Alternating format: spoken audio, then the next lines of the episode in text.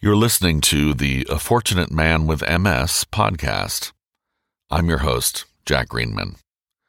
This podcast is a chapter by chapter reading of my brother Gil's book, A Fortunate Man with MS.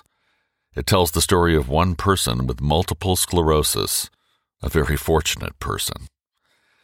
If you've recently been diagnosed with MS or have lost hope, Gil and I want this podcast to inspire you to take just one more walk Go to one more workout, move one step away from despair, and strive for one more day to make sense of this strange, often terrible, and occasionally fortunate presence of MS in our lives.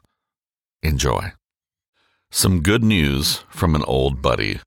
First posted June 22nd, 2016.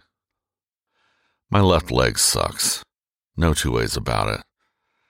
But last week it started to suck worse, like a lot worse.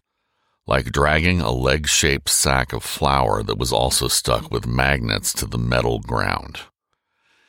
When changes like this happen, even to parts of me that are already badly broken, I get anxious and sad. I worry that this is the new normal. I worry that it will never get better again. My good news is that my left leg is back to its usual version of suck instead of the new version of completely and terribly and awfully sucking. It's still the major symptom that impacts my day, this leg that won't cooperate.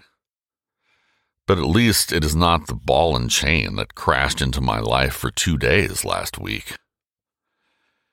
Gratitude is something that I try to muster every single day. I have so much to be grateful for. And today I am, with some irony, declaring gratitude for Pokey, what I long ago started calling my renegade left leg. Thank you, Pokey, for coming back to your standard version of not so great.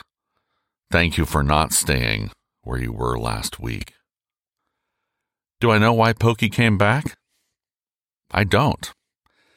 I don't pretend to understand why things happen sometimes in my neuropathy plagued system.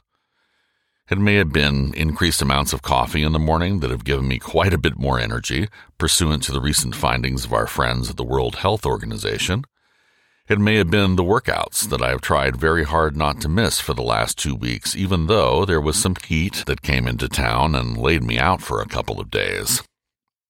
It may be that on the days that my left leg was bad, I rested, other than workouts. I really have no idea.